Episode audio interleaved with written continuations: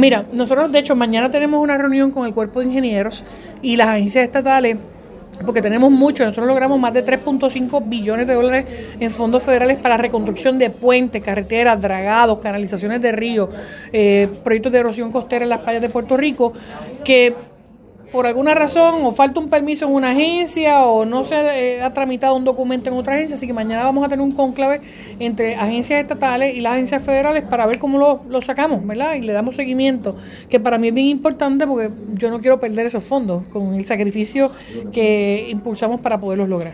¿Eso va a ser acá o allá? Aquí en Puerto Rico.